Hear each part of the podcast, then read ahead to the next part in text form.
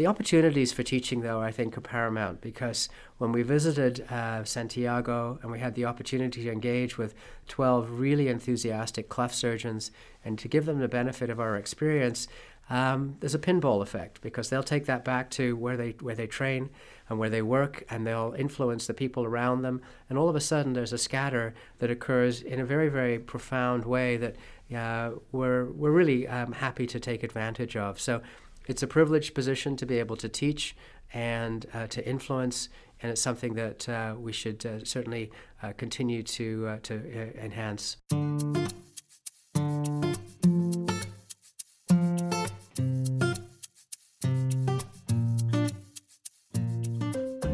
You're listening to Caring for Cleft, an audio series that tells stories of comprehensive cleft care around the world. Caring for Cleft is brought to you by the team at Transforming Faces. It is hosted by Executive Director Hugh Brewster.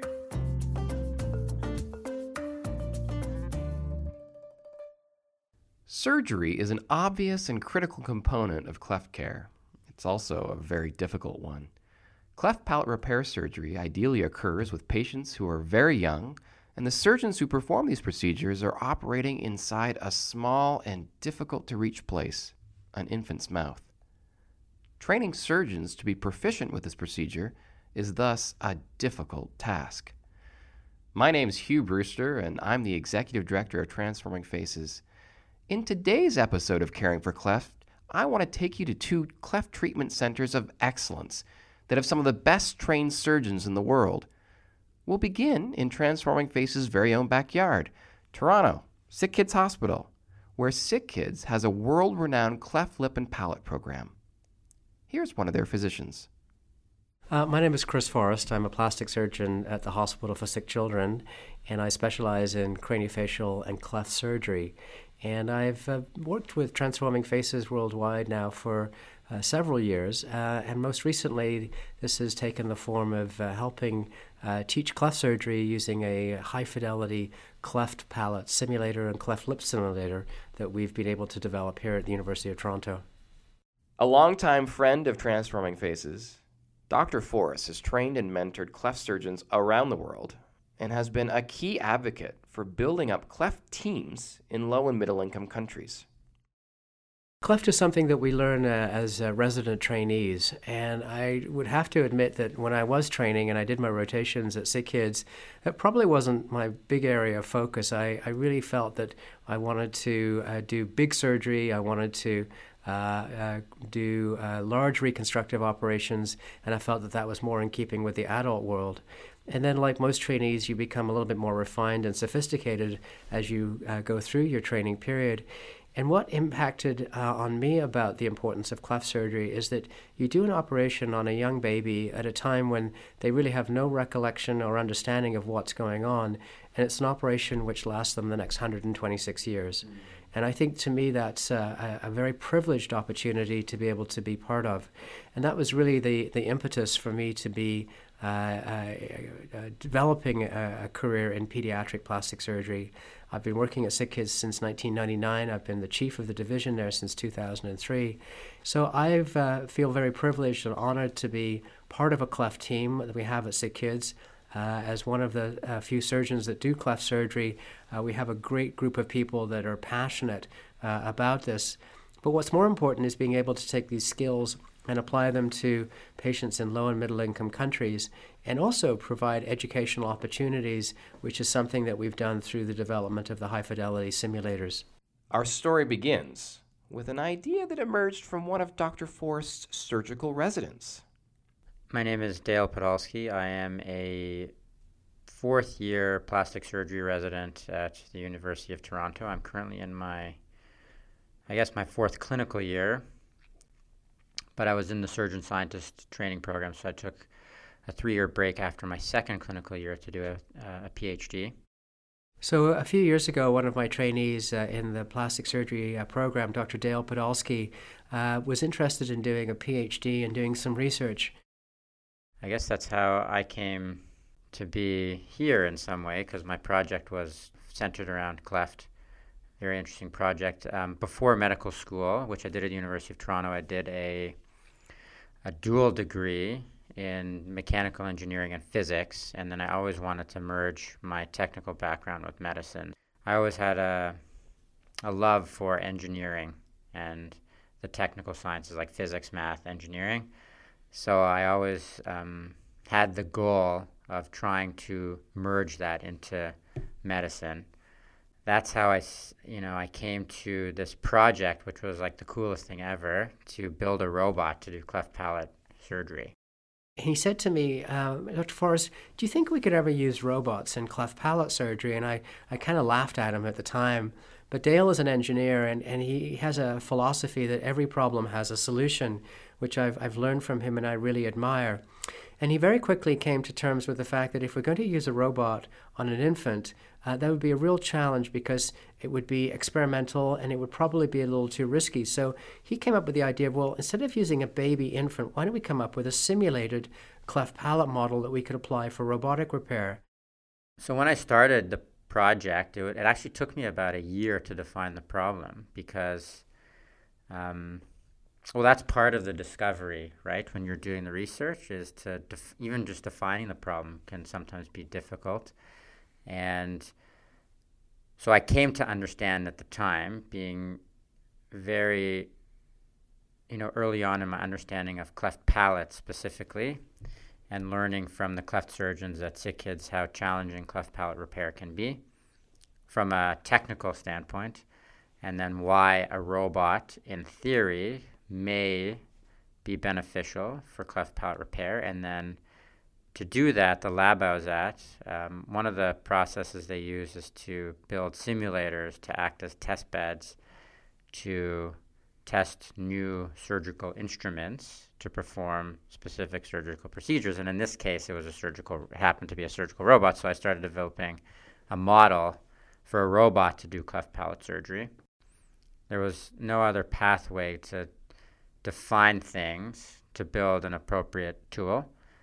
Every day I would come and I'd build a model on a computer and then I would 3D print it.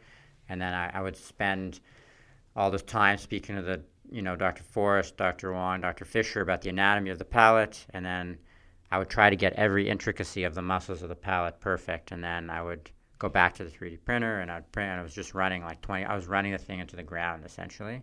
And then I came up with the, the simulator and then using the clinical expertise at SickKids to get it, get it to the level that it was something like really valuable. What suddenly became clear is that Dale's pre work for building a surgical robot was turning into an important technological innovation in and of itself. And so instead of really focusing on the development of a robotic approach to cleft surgery, Dale spent three years and obtained his PhD looking at the development of high fidelity cleft palate and cleft lip simulators. Dale came up with the idea using high fidelity 3D printing, uh, anatomy based on CT scans, uh, special polymer and adhesive techniques, developing special types of silicone to recreate all of the muscle layers in the cleft palate. And he put it together in a very efficient package that is marketable, is relatively cheap uh, to make, and is accessible to literally anybody around the world. It is a synthetic model that allows someone to perform a cleft palate, now a cleft lip as well, but the surgery from start to finish mm. in a physical environment using real surgical instruments. And the model has the components that allow you to perform most critical steps of the procedure. There are certain things it doesn't have, like it doesn't bleed, but it has dissection planes, it has all the layerings that it provides a pretty comprehensive experience in performing the operation, allowing a trainee or a surgeon to work through the steps independently. Um, and it's so critical for cleft palate specifically because that ability to manipulate instruments in that confined space, you know, you can't really replace that.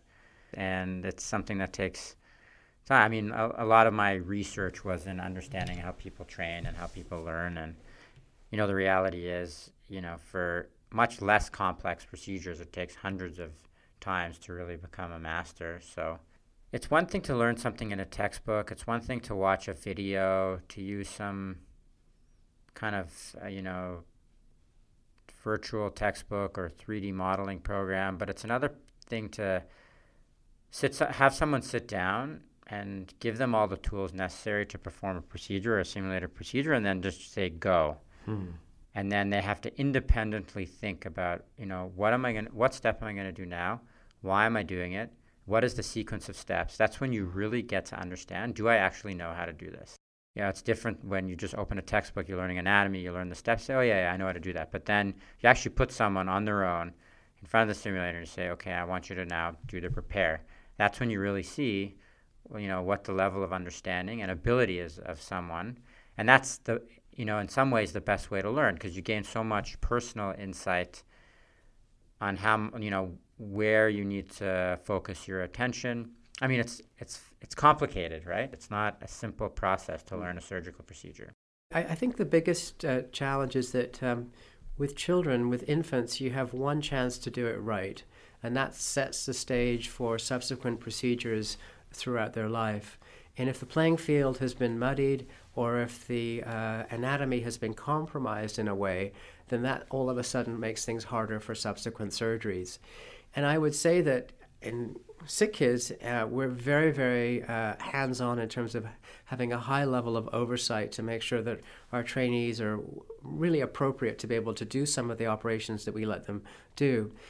But the problems that, that we see uh, almost weekly are children that come from other countries that may not have had the benefit of uh, having surgery that's either been done safely or by people with experience. And so, somebody who I just saw recently came to my clinic having had a bilateral cleft lip repaired. Their premaxilla was hypoplastic and likely not useful. They had a large anterior palatal fistula, and their lip scars were really quite, uh, you know, poor. So having to do surgery to undo some of the effects of previous surgery is challenging, not just for the surgeon, but also for the patient having to go through it. And this is where I think that the opportunities for simulation may really uh, make an impact because obviously these are well meaning surgeons who want to do the best they can do for these children and may not have had the opportunity for feedback. And now being able to do this and providing that feedback with a objective rating scale, I, I think is something that we can help them with. We, we don't want to be pejorative, we don't want to be negative in terms of our approach to uh, children who've received cleft care which hasn't been up to standard, but at the same time, um, we also want to do what's best for the child. Next, let me introduce you to the medical director of Fundación Gantz in Santiago, Chile. My name is Carlos Giugliano Villarruel. I am a medical doctor. Uh, I, I, am the medical director of the Gantz Foundation. I am a plastic surgeon, and my specialty is pediatric plastic surgeon. The, the Gantz Foundation, or in Spanish, Fundación Gantz, is a non, non-profit institution with, with more than 32 years of existence that attends patients uh, carrier of cleft problem uh, uh, without uh, resource, poor, poor people.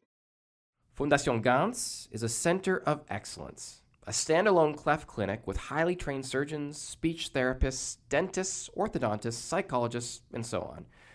Cleft professionals in many other South American countries lack access to experienced cleft teams who can provide teaching and mentoring in specialized fields, such as surgical palate repair. We need in, in South America uh, to to uh, uh to have uh, trained professionals. This is the, this is the problem now this is the the the, the reality in in in some uh, country or uh, in some poor places. Uh, we we we can see complications, for example, fistula uh, uh, or non-functional uh, palatal repair with with with with bad with bad result in in a speech uh, development. Like his counterparts in Toronto, Dr. Giugliano recognizes what a complex and challenging procedure a cleft palate repair is. This is a reality. This is a this is a, this is a we know that in in, in many publications, in, in many papers, the the the the experience, the the training of the surgeon is very important in, in the palatal result. The learning curve uh, is, is, is, is long. Earlier this year, a group of Central and South American surgeons visited Fundación Gantz to hone their cleft palate repair skills using Dr. Podolsky's simulator. These participants had opportunities to practice palate repair surgery techniques and to get real time feedback from leading surgeons at Sick Kids Hospital, Fundación Gantz, and beyond. Well, this was an absolutely wonderful experience that uh, involved the use of live surgery, uh, demonstrating uh, the importance aspects of doing a cleft palate repair. And then we did surgical simulation using the, the cleft simulator. So the 12 surgeons who have some experience who attended this from various countries in South America got the benefit of seeing experienced surgeons do cleft surgery, having the opportunity to ask for feedback as they were doing this, and then take those things that they learned and apply them to a cleft simulator with a number of experienced surgeons walking around and then rating their, uh, their, their, their results. Using a rating scale that Dale developed called the CLOSAT score, um, that there's a certain objective score that you can achieve in order to become proficient with cleft palate surgery. And we've also demonstrated that it takes about six experiences to start to reach the peak of that learning curve. So, how often does it take to become good at something? Well, we now have objective evidence to say if you're doing cleft palate surgery, probably six times to the point where you start to feel really comfortable, and 16 times by the point is the point at which you get really, really proficient at it. That's very important information that we can take to the field, apply to trainees in other uh, specialties, and apply to surgeons who are doing cleft surgery uh, uh, in children who really have challenges with access. I think the best thing was that at six o'clock on a Friday night, watching the 12 surgeons around their simulators, none of them wanting to leave. Uh, that to me was really crucial. They they were enjoying the experience. None of them wanted to finish the day. They wanted to carry on doing what they were doing. It was amazing. Uh, Dr. Christopher Forrest, Dr. Ronald Zuker, and Dr. David Fisher from from the SickKid.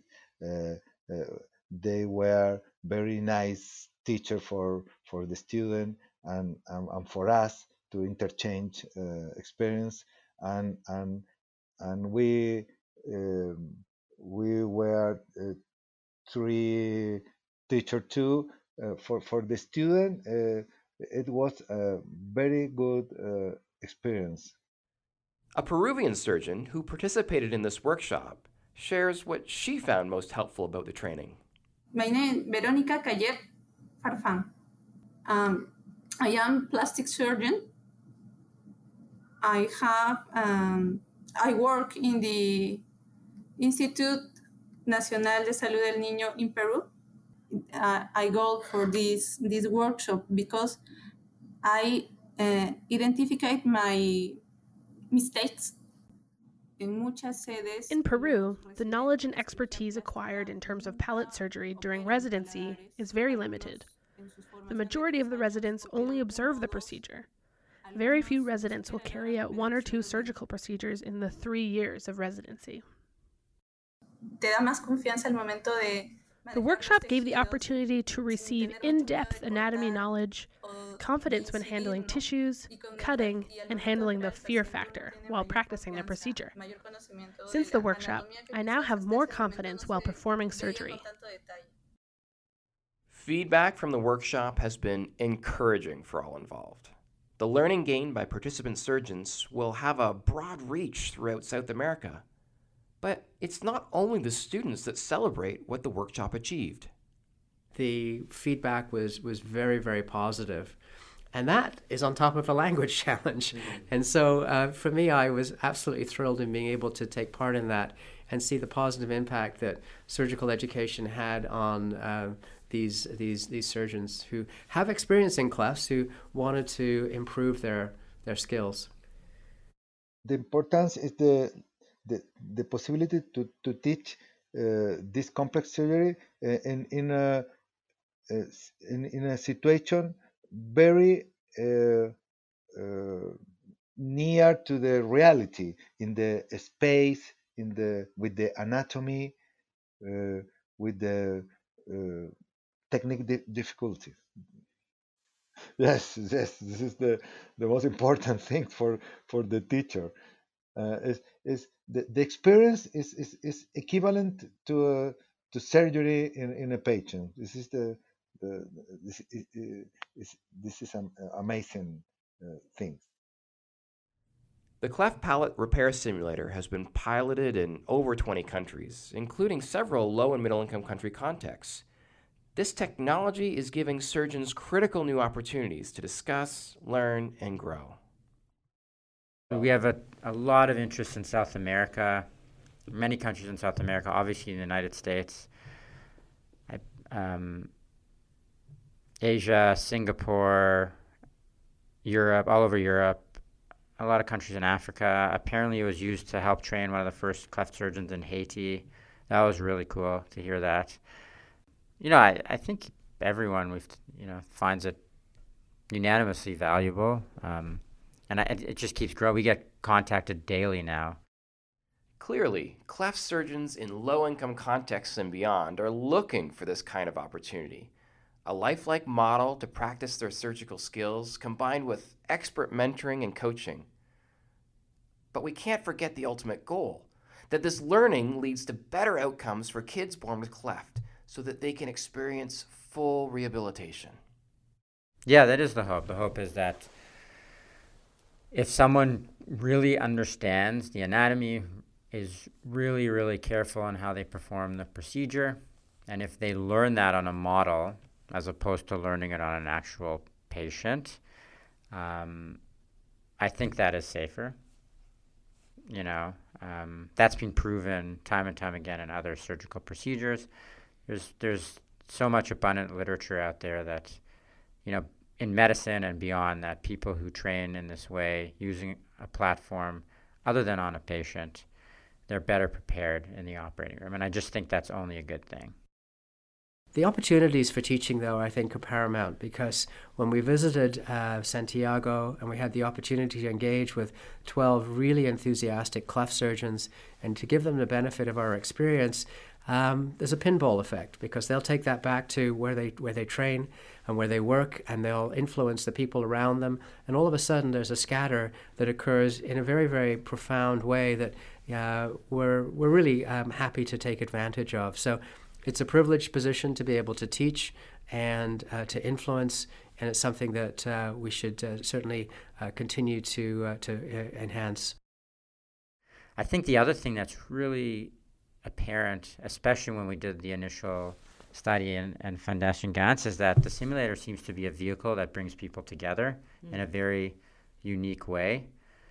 You know, uh, we've been running these workshops, which are pretty comprehensive. It combines didactic versus the simulator versus training videos, and it seems it was apparent to me that it really it brings people together in new ways and that's always good, right? When you get people with similar expertise but do di- things differently together, where they can, you know, share ideas and um, come to consensus or whatever it is. But you know, that's something that seems to be happening, especially with the other meetings that we've been putting on. There's a huge momentum to provide safe and reproducible surgery to children uh, who are in need of it. And there's multiple aspects to this. There's the aspect of education, there's the aspect of care. But what is also very important is the aspect of looking at the impact that we make on these children's lives. When a family learns that their child has been born with a cleft palate, the reassurance that surgery can correct this anomaly is a huge relief. Effective surgery is also a critical building block towards a child's ability to communicate clearly among other things. With so much riding on a single surgery, innovative solutions like the simulator workshop in Chile provide low risk opportunities for surgeons in low income contexts to hone their craft. The collaboration between professionals in the global north and global south, accompanied by this innovative training technique, is an important expression of how we care for cleft.